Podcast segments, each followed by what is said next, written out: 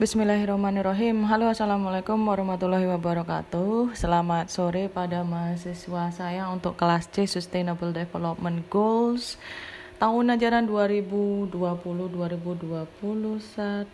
semester ganjil. Uh, Pertemuan hari ini akan dilakukan melalui channel komunikasi WhatsApp karena keterbatasan sinyal di tempat mahasiswa saya masing-masing berada yang jumlah mahasiswanya itu ada 12 mahasiswa. Dan tema untuk pertemuan ke-6 hari ini adalah transisi Millennium Development Goals ke Sustainable Development Goals. Hal-hal yang akan menjadi perhatian antara lain adalah nilai-nilai apa yang dimiliki oleh Millennium Development Goals dan apakah nilai tersebut itu dipertahankan dalam Sustainable Development Goals. Apa perbedaan antara nilai-nilai dalam Millennium Development Goals dengan Sustainable Development Goals. Apa kemunduran dalam Millennium Development Goals dan apa kemajuan yang uh, dipush atau didorong dalam Sustainable Development Goals. Dan terkait lainnya adalah diskusi. Jadi pertemuan ini akan dilakukan dalam tiga jam kegiatan. Jam satu jam pertama adalah pemaparan dari dosen pengampu satu jam berikutnya adalah harapannya partisipasi mahasiswa untuk bertanya malah dalam sesi tanya jawab seputar nilai-nilai Millennium Development Goals atau Sustainable Development Goals uh, guna mengetahui apakah mahasiswa mendapatkan pandangan yang diperlukan untuk uh, untuk bisa memahami pembangunan berkelanjutan dan mendapatkan intisari dari pembangunan berkelanjutan. Tujuan pertemuan ini adalah untuk mengetahui proses transisi dari Millennium Development Goals ke Sustainable Development Goals atau SDGs dan mengetahui nilai-nilai yang masih dipertahankan atau nilai-nilai yang telah mengalami perubahan uh, yang cukup signifikan pada penyusunan uh, eh, SDGs di tahun 2015 sampai 2016 hingga diberlakukan pada tahun 2017. Oke, melalui voice note berikut akan saya jelaskan tujuan-tujuan yang pernah tertuang dalam Millennium Development Goals. Yang pertama adalah tujuan akan kemiskinan, artinya mengurangi proporsi orang yang hidup miskin dengan pendapatan kurang dari satu dolar atau dua dolar sehari. Uh, hasilnya ini ditunjukkan dalam suatu gambar yang disebut uh, dalam ya gambar ya yang menunjukkan performa negara-negara di dunia dalam mengurangi proporsi uh, orang yang hidup uh, dengan pendapatan di kurang, kurang satu dolar. Saat ini kan kalau TPB 2000 TPB TPB 2017 kan itu menggunakan ukuran garis kemiskinan berdasarkan pendapatan yakni adalah orang-orang yang pendapatannya kurang dari 1,25 dolar ya kembali lagi ke Millennium Goals. Nah, Millennium Goals ini menunjukkan kinerja negara-negara berdasarkan wilayah. Um, ya, dari gambarnya kita bisa lihat bahwa yang berhasil melakukan penurunan proporsi orang yang hidup di bawah satu dolar ini yang penurunan signifikan itu ya Asia Timur ya Asia Timur. Asia Timur ini turun dari 30% ke 15% kemudian itu di tahun 2000 di 2001 turun ke 14,9% kemudian turun 0,1% lagi di tahun 2015 tujuannya kan gitu kan. Terus kalau Asia Tengah dan Eropa ini malah ya malah flat tidak ada tidak ada tidak ada perubahannya signifikan. Hanya perubahannya 0,1 persen ya. Ya 0,1 persen. Turun 0,1 persen lah. Kalau di Amerika Latin itu turun dari 28,4 eh. Turun dari 28, eh turun dari 11,3 ke 9,5 ke 6,9 tahun uh, proporsinya ya 6,9 persen di tahun 2015 sedangkan Timur Tengah dan Afrika Utara ini prediksinya itu turun ya 21 ke 1,2 tapi aktualnya faktanya itu hanya turun uh, dari 2,3 ke 2,4 tahun 2001 ke 0,9 Asia Selatan ini turun yang cukup drastis ya mulai 41,3 persen ke 20,7 persen. Jadi yang mengalami penurunan cukup cukup tajam proporsi orang yang hidup di bawah pendapatan satu dolar seharinya itu Asia Selatan. Yang tidak terlalu berpengaruh ya lagi ini di Afrika ini. Afrika ini malah nggak ada ya nggak ada actualnya ya. Cuma proyeksinya 22,3 tapi faktanya ini belum dihitung ternyata yang sub-Sahara yang Afrika. Itu terus kemudian tujuannya yang lain adalah uh, tujuan goals terhadap ya mengurangi populasi yang hidup tanpa akses sumber-sumber air bersih ya. Kemudian tujuannya untuk uh, mengentaskan kemiskinan yang mendalam dan kelaparan. Ini kelaparan ini nggak muncul dalam tujuan pembangunan berkelanjutan 2017 tapi hanya muncul di indikator. Terus ini adalah tingkat kepesertaan atau partisipasi anak perempuan dal dalam pendidikan uh, sekunder. Itu kayak uh, pendidikan SMP ya. Persennya terhadap laki-laki. Ini ini tidak muncul di TPB sebagai tujuan tapi muncul sebagai indikator. Kemudian tujuan-tujuan lain pada lingkungan ini tetap muncul di SDGs atau di TPB itu sebagai uh, tujuan Gender equality juga muncul di Millennium Development Goals sebagai goals, juga muncul di SDG sebagai tujuan. Sedangkan ini kematian ibu dan anak, kematian bayi dan kematian anak itu muncul sebagai indikator eh sebagai tujuan dalam Millennium Development Goals. Tapi ini muncul dalam indikator kalau di SDGs atau TPB 2017. Kesehatan reproduksi itu terus kesehatan ibu, maternal health itu muncul dalam tujuan dalam MDGs ya, tapi SDGs tidak muncul. Jadi itu adalah perbedaan antara MDGs dan SDGs ya. Oke, yang pertama kita akan bahas uh, pengantar dari dari mana sih ide-ide yang menginspirasi MDGs atau Millennium ke SDGs. Jadi kita itu harus memahami dulu uh, sejarah uh, untuk bisa menjelaskan transisi MDGs ke SDGs. Konsep pembangunan berkelanjutan itu sebenarnya telah berevolusi lebih dari 30 tahun sejak tahun 1972. Di mana tahun 1972 ini PBB melakukan konferensi yang disebut dengan Conference on the Human Environment di Stockholm, Swedia. Konferensi ini itu berkontribusi terhadap evolusi uh, lahirnya nilai-nilai pembangunan berkelanjutan yang dikenalkan melalui MDGs. Konferensi ini itu uh, membahas tentang pentingnya perlindungan uh, lingkungan manusia, jadi perlindungan manusia dan juga perlindungan lingkungan sebagai salah satu elemen penting dalam agenda pembangunan dan kebanyakan ya pada waktu itu agenda pembangunan masih condong pada agenda pembangunan fisik seolah lingkungan dan manusia ini kemudian hanya menjadi pelengkap saja untuk memicu pembangunan ekonomi. Akibat dari adanya konferensi ini atau dampak atau uh, hasil dari konferensi ini adalah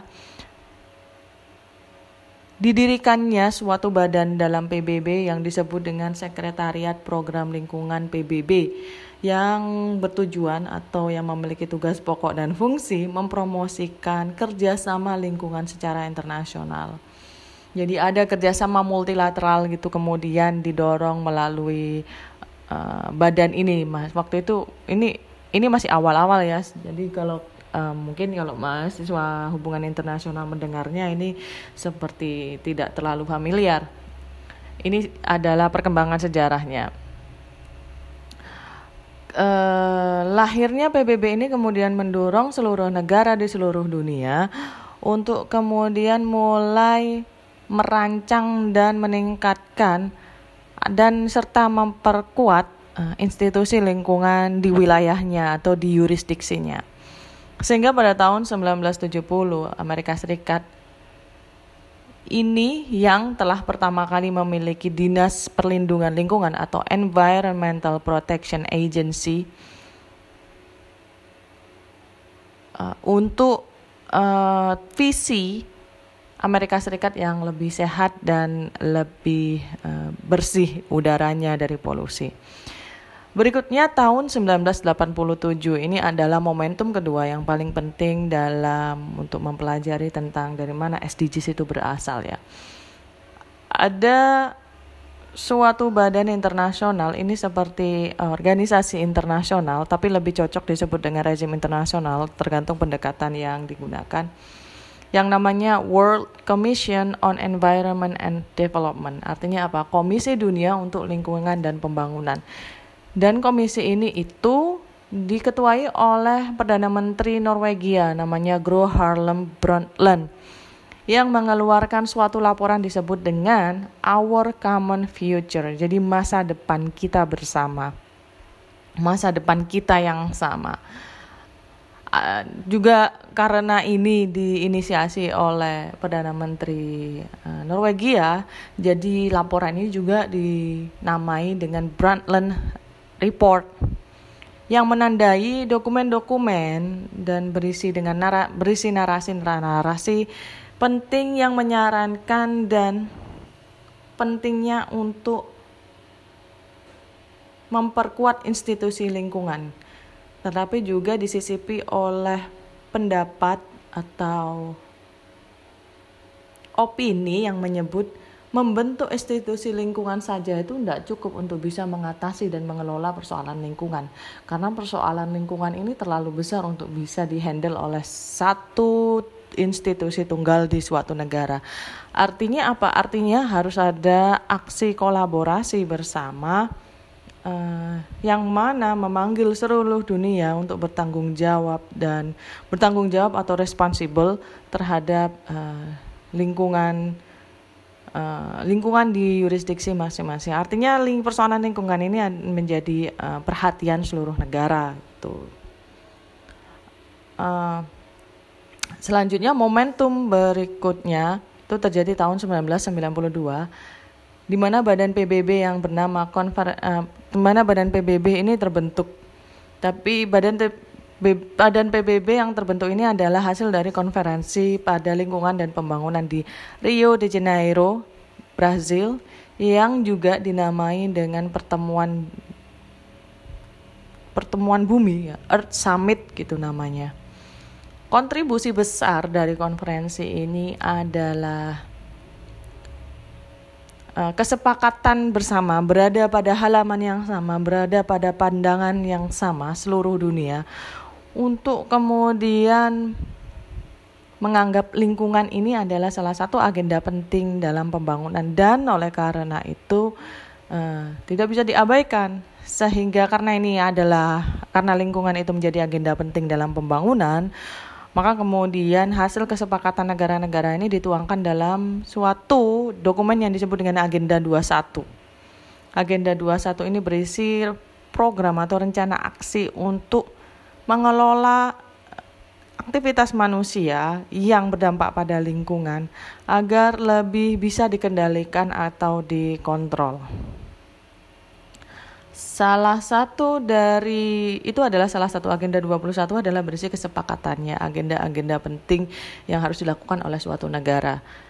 Dalam pertemuan yang sama dalam Conference of Environment and Development di Rio de Janeiro ini juga menghasilkan deklarasi lingkungan Rio namanya dan juga pernyataan pada prinsip-prinsip uh, tata kelola hutan yang baik begitu. Nah, ini berikutnya adalah saya mau menceritakan nih secara secara historisnya uh, hal yang paling terkenal dalam yang dalam sejarahnya MDGs ya yaitu protokol Kyoto. Jadi dalam Earth Summit itu uh, atau summit pertemuan negara-negara itu membantu untuk memfinalisasi uh, hasil-hasil yang ditetapkan dalam konvensi biodiversitas dan konvensi perubahan iklim konvensi perubahan iklim yang diselenggarakan oleh PBB. Keduanya kedua konvensi ini yang menghasilkan poin-poin kesepakatan yang ditandatangani oleh hampir seluruh kepala negara. Konvensi perubahan iklimnya PBB ini kemudian uh, kesepakatan yang dihasilkan yang kemudian dinamai dengan protokol Kyoto telah membuat mengundang kontribusi kontribusi yang di kontribusi yang cukup besar pada perumusan uh, Sustainable Development Goals.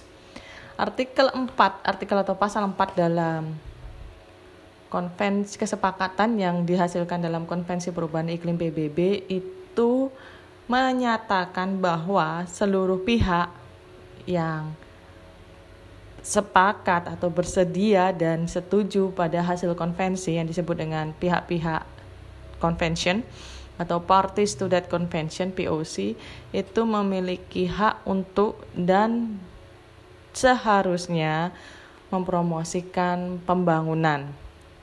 Dalam protokol Kyoto itu ada mekanisme clean development atau pembangunan yang bersih yang didesain sebagai bagian untuk membantu negara-negara yang berpartisipasi dalam konvensi itu untuk mencapai pembangunan yang lebih berkelanjutan. Protokol Kyoto ini uh, lahir tahun 1992 dan memiliki deadline. Deadline-nya itu tahun 2012. Apakah tujuan-tujuan yang ingin dicapai dalam protokol Kyoto ini dapat tercapai tahun 2012? Tetapi ada sejumlah kemunduran dalam protokol Kyoto. Oleh karena itu, protokol Kyoto ini menjadi momen yang sangat penting yang ber, ya yang bermanfaat pada evolusi uh, evolusi pembangunan yang berkelanjutan. Momennya gini. Misalnya kalian mengikuti mata kuliah saya ini ya, mata kuliah Susdev ini. Kemudian dalam mata kuliah Susdev ini saya mungkin ini tidak benar sih, tapi saya sudah ngampu mata kuliah ini selama dua tahun, eh salah, selama dua kali ya pada periode sebelumnya tahun yang tahun yang lalu. Misalnya apabila saya adalah dosen pengampunya yang kemudian tiba-tiba ditunjuk untuk mengelola suatu mata kuliah yang belum pernah saya ampu sebelumnya. Maka segala kekurangan yang ditemukan dalam mata kuliah periode pertama itu sangat berkontribusi pada bagaimana mata kuliah ini kemudian diselenggarakan pada semester berikutnya yakni semester ganjil pada tahun ajaran berikutnya. Itu yang disebut dengan berkontribusi terhadap evolusi. Jadi kontribusinya tidak tidak positif, bahkan kontribusi yang negatif pun itu disebut dengan kontribusi yang menyumbang pada kemajuan gitu loh. Jadi itu adalah momentum penting dari protokol Kyoto dan sumbangsihnya protokol Kyoto terhadap nilai-nilai sustainable development yang sudah dirumuskan pada tahun 2015-2016 nih. Uh, terus frasa sustainable development itu sebenarnya baru mempunyai gaung gaungnya itu menguat setelah tahun 1987 setelah publikasi laporan yang dibuat oleh Perdana Menteri Swedia tadi. Eh, ya ini yang dinamai dengan Our Common Future atau Brundtland Report yang didefinisikan dan diterjemahkan. Diterjemahkan itu kayak dimaknai ya dimaknai dalam banyak cara. Dalam berbagai buku uh, bertema pembangunan berkelanjutan. Jadi jadi dokumen ini adalah dokumen yang cukup penting. Dan ya sejak saat itu pasca publikasi uh, laporan tersebut frase sustainable development ini kemudian semakin dikuatkan dalam berbagai narasi publikasi yang mendorong dan mencermati serta mengobservasi pembangunan berkelanjutan uh, di berbagai media, buku maupun dunia akademisi begitu. Uh, tahun 1987-an ya, eh salah, tahun 1980-an gitu, berbagai kursus dalam dunia akademisi dengan bertema pembangunan berkelanjutan ini mulai di, dikenalkan, dikenalkan uh, dalam berbagai aka dalam berbagai disipliner disiplin ilmu misalnya dalam disiplin ilmu industri dalam disiplin ilmu administrasi negara karena menyumbang pada rumusan kebijakan yang mengantarkan tata kelola yang lebih ramah lingkungan ke bawah dengan lebih baik lagi. Kemudian uh, juga menjadi salah satu narasi untuk dapat memecahkan masalah yang muncul dari dampak-dampak yang dihasilkan oleh aktivitas manusia terhadap lingkungan misalnya polusi, kemudian sampah, sampah kimia, sampah yang tidak bisa didaur ulang, sampah yang tidak bisa dikelola dan banyak lainnya itu adalah salah satu sumbangsihnya dalam dunia uh, akademisi sedangkan di ruang yang lebih luas di ruang publik yang lebih luas masyarakat ini kemudian mulai men mencerna narasi lingkungan dan mulai menumbuhkan kesadaran akan nilai yang lebih penting dari kehidupan liar di sekitar mereka tinggal misalnya mengam apa ya dalam dalam mengobservasi habitat burung-burung di sekitar mereka tinggal gitu atau uh, lingkungan apa ikan-ikan di sekitar yang mereka tinggal gitu tanaman dan kehutanan. Ini kemudian membuat banyak orang itu dalam prosesnya dia menjadi dewasa atau dalam prosesnya dia hidup itu mencermati perubahan lingkungan yang ada. Sama seperti kita berbagi cerita dengan orang tua kita dan orang tua kita itu sering bercerita bahwa ketika mereka kecil mereka itu lebih mudah menemukan spesies burung berbagai macam burung di sekitar tempat mereka tinggal. Dan kemudian orang tua kita itu sering bercerita bagaimana mereka itu mendapatkan makanan dari apa yang ditumbuhkan di halaman belakang mereka. Yang kalau kita refleksikan kembali itu adalah hal-hal yang mulai jarang kita temukan di saat di usia kita saat ini. Jadi kita kan kebanyakan sekarang tidak lagi menikmati spesies burung yang bisa hidup liar dengan bebas dengan gratis yang pengalaman di kita adalah menikmati spesies burung-burung tertentu yang suaranya bagus atau burung liar lainnya uh, dalam dalam uh, dalam kurungan-kurungan gitu. Dan untuk mendapat untuk bisa menikmati itu itu ada biaya yang harus dikeluarkan. Dan kadang biayanya itu bukan biaya yang sedikit. Ini yang kemudian membuat sejumlah dari kita tidak semuanya ber, mulai berpikir lagi tentang uh, dampak dampak aktivitas manusia yang selalu mengejar keuntungan dan ekonomi terhadap uh, kehidupan liar di sekitarnya. Kemudian uh, itu itu soal spesies burung ya yang paling mudah kita amati spesies kehidupan liar yang lainnya itu seperti tupai gitu kan e, musang gitu. Kalau kalau dulu di beberapa puluh tahun yang lalu di Probolinggo bahkan di desa di mana kita tinggal desa yang dekat kota gitu kita masih bisa menemukan kehidupan liar seperti tupai musang yang bisa berpindah tempat sesuka mereka. Tapi belakangan ini meskipun di sekitar rumah kita ada semak gitu kita sulit sekali menemukan hewan-hewan tersebut Nah kalau di Amerika Serikat ini masih mudah menemukan eh, hewan-hewan uh, tersebut berkeliaran, masih mudah menemukan rusa ya, yang tiba-tiba masuk ke halaman belakang kita, masih mudah menemukan burung yang sering bermain untuk memakan biji-bijian yang kita sediakan di halaman belakang kita.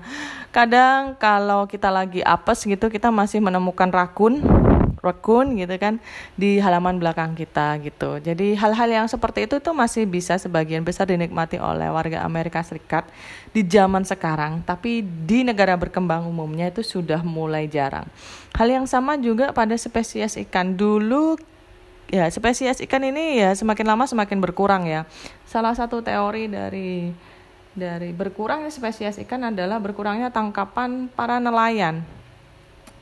Di luar kompetisi yang sangat ketat di perairan antara nelayan kita dengan nelayan daerah lain, juga apalagi ditambah dengan kompetisi nelayan dari negara lain itu membuat jumlah tangkapan menjadi sedikit dan tidak bermutu atau tidak berkualitas. Padahal dulu ya uh, abaikan dulu soal kompetisi yang terjadi di perairan. Dulu itu nelayan nelayan kecil ya, nelayan yang biasa uh, hmm, pergi melaut sendiri itu lebih mudah mendapatkan ikan dengan kuantitas yang cukup berkualitas. Saat ini sudah sulit sekali menemukan ikan dengan kualitas berkualitas eh, kualitas yang baik atau mutu yang berkualitas. Hal ini diakibatkan karena terjadi kerusakan habitat ikan dengan cara penangkapan yang jelek atau cara penangkapan yang tidak ramah lingkungan ditambah dengan cara kita yang mengabaikan uh, terumbu karang padahal terumbu karang itu adalah tempat mainnya ikan. Dua hal ini yang kemudian membuat orang um, mulai introspeksi ya kalau dia dapat hidayah juga ber, bercermin dari yang tindakan manusia gitu yang kemudian membuat generasi sekarang tidak bisa menikmati ikan sebanyak dan ham, sama mutunya dengan generasi sebelumnya. Jadi itu itu. Terus yang kedua adalah tumbuhan dan hutan. Beruntunglah kita kalau misal di sekitar lingkungan kita dalam desa itu masih ditemukan hutan meskipun hutannya artifisial atau hutan buatan. Misalnya apa? Kayak hutan sengon gitu kan, hutan jati yang yang memiliki nilai ekonomis tinggi dan sengaja ditanam untuk dapat dimanfaatkan dan menghasilkan keuntungan maksimal. Ada adakah hut mari marilah kita bertanya ya adakah hutan yang masih cukup liar di sekitar kita gitulah di Probolinggo lah gitu.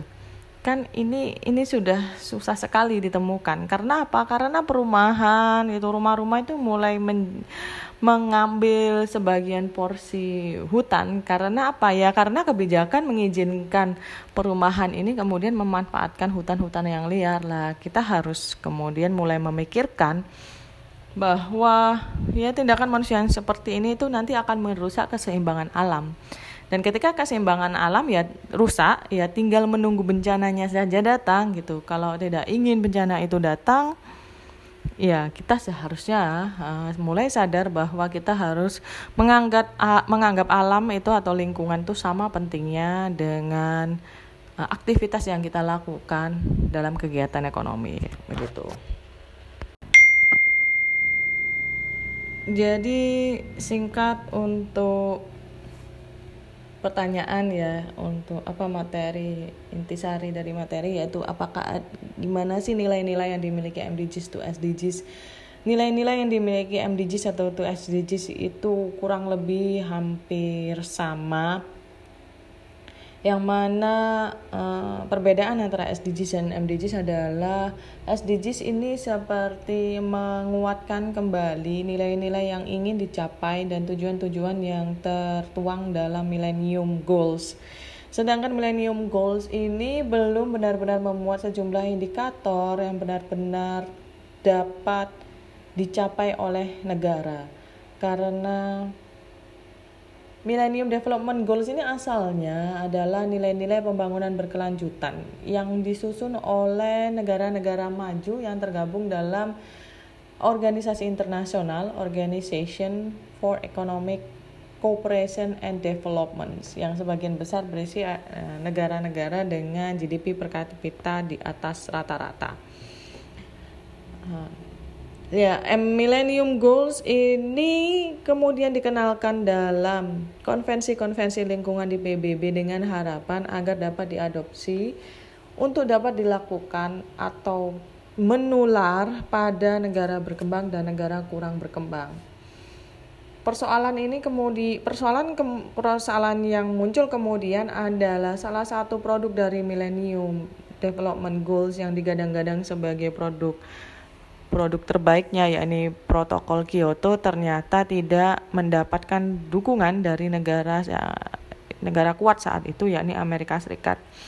Karena negara yang paling kuat dan uh, di Amer uh, negara paling kuat Amerika Serikat itu tidak memberikan dukungan dalam hal ini tidak meratifikasi protokol Kyoto, maka negara lain mempertanyakan konsistensi negara maju untuk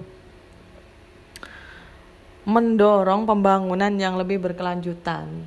Dan karena negara Amerika Serikat ini tidak meratifikasi akhirnya negara berkembang dan negara kurang berkembang ini mulai mempertanyakan gitu apakah protokol Kyoto ini bisa dijalankan tanpa pengaruh Amerika Serikat. Dan itu terjawab pada tahun 2012 yakni protokol Kyoto ini seperti digantungin.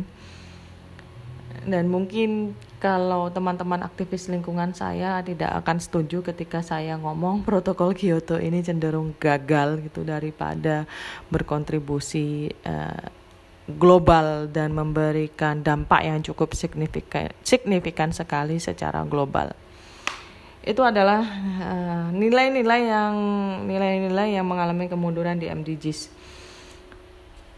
Perbedaan nilai MDGs dan SDGs perbedaannya adalah negara kemudian tidaklah negara-negara yang menjadi parties of convention atau POC atau COP namanya Convention of Parties itu menjadi tidak lagi menyoalkan ikut tidaknya negara maju apalagi negara Amerika Serikat dalam mewujudkan agenda pembangunan yang agenda pembangunan berkelanjutan.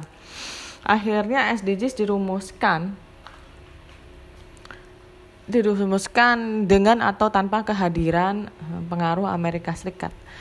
Uh, oleh karena itu ya karena tidak ada kehadirannya Amerika Serikat maka tidak ada nilai-nilai yang didorong atau di disisipkan dal nilai-nilai uh, Amerika Serikat apa pun lah ya nilai-nilai pengaruhnya ke dalam SDGs dan SDGs menjadi murni ini lebih lebih lebih terjangkau untuk negara berkembang dan negara kurang berkembang untuk bisa mencapai indikator-indikatornya. Jadi dapat kita lihat sejumlah indikatornya itu bersifat sangat mikro sekali mulai dari kemiskinan kayak mengentaskan kemiskinan indikatornya apa itu kan itu jauh lebih lebih visible lah namanya jauh lebih kayak oh Indonesia juga bisa meraih ini gitu atau bisa kemudian merancang suatu kebijakan untuk kurang lebih mencapai tujuan pembangunan seperti yang diinginkan dalam TPB 2017 itu adalah perbedaan uh, intisari perbedaan dari nilai MDGs dan SDGs. Tapi sebenarnya ada perbedaan yang lain itu yang lebih yang lebih lebih tekstual ya. Ini saya hanyalah menyampaikan apa yang lebih kontekstual. Kemudian apa sih kemundurannya Millennium Development Goals? Ya kemundurannya adalah Amerika Serikat tidak tidak terlalu antusias untuk ikut dalam Millennium Development Goals. Mengapa? Pertanyaannya mengapa Amerika Serikat tidak antusias? Ini adalah sesuatu yang perlu ditanyakan oleh mahasiswa yang ikut mata kuliah ini kalau misalnya tertarik untuk ingin tahu. Sedangkan kemajuannya adalah tujuan-tujuan yang tercantum dalam SDGs itu lebih visible dan kurang lebih lebih visible karena lebih mencerminkan persoalan pembangunan yang dimiliki oleh negara berkembang. Aslinya negara berkembang dan negara kurang berkembang ini kan jumlahnya lebih banyak daripada negara maju melalui uh, proses perumusan SDGs negara berkembang dan kurang berkembang ini lebih lebih bisa menyuarakan problem yang ada di mereka dan kemudian diadopsi menjadi nilai-nilai SDGs dalam indikator-indikator yang lebih visible. Nah, sementara kayak gini loh, kita mau menyebarluaskan mata kuliah ini atau kita mau menyebarluaskan suatu kebijakan kita menganggap kalau kebijakan itu sangat bermanfaat untuk misalnya daerah lain tapi ini menjadi tidak mungkin ketika kita ingin menyebarkan suatu kebijakan sementara negara, daerah lain itu tidak tidak kita tanyai pendapatnya, tidak kita tanyai persoalan apa yang terjadi di daerah mereka untuk kemudian membuat kebijakan ini lebih bisa diimplementasikan di daerah-daerah mereka gitu. Sehingga uh, kebijakan ini tidak sepenuhnya berasal dari kita yang pertama merancangnya tetapi sudah mengalami proses yang disebut dengan transfer kebijakan dan advokasi kebijakan. Eh, ya nggak tahu saya belajar itu nggak ya? Di kebijakan publik dedeng. Karena di administrasi negara karena kemarin tuh pernah sempat saya baca itu ada yang namanya proses ketika kebijakan itu yang sampai ke suatu daerah atau ke pemerintah daerah. Tidak benar-benar sama dengan dari mana kebijakan itu pertama kali dibuat atau originnya itu dari mana itu tidak benar-benar sama dan itu yang disebut dengan transfer kebijakan atau difusi kebijakan. Transfer kebijakan dan difusi kebijakan itu ada dalam suatu pendekatan adopsi kebijakan yang disebut dengan advokasi kebijakan. Jadi itu ya kemunduran dan kemajuannya secara singkat. Namun kalau saya membuka apabila ada mahasiswa yang bisa memberikan input atau masukannya terhadap tiga hal misalnya nilai-nilai yang dimiliki MDGs dan SDGs yang belum saya sampaikan. Perbedaan nilai MDGs dan SDGs dan kemunduran uh, nilai SDGs dan MDGs gitu ya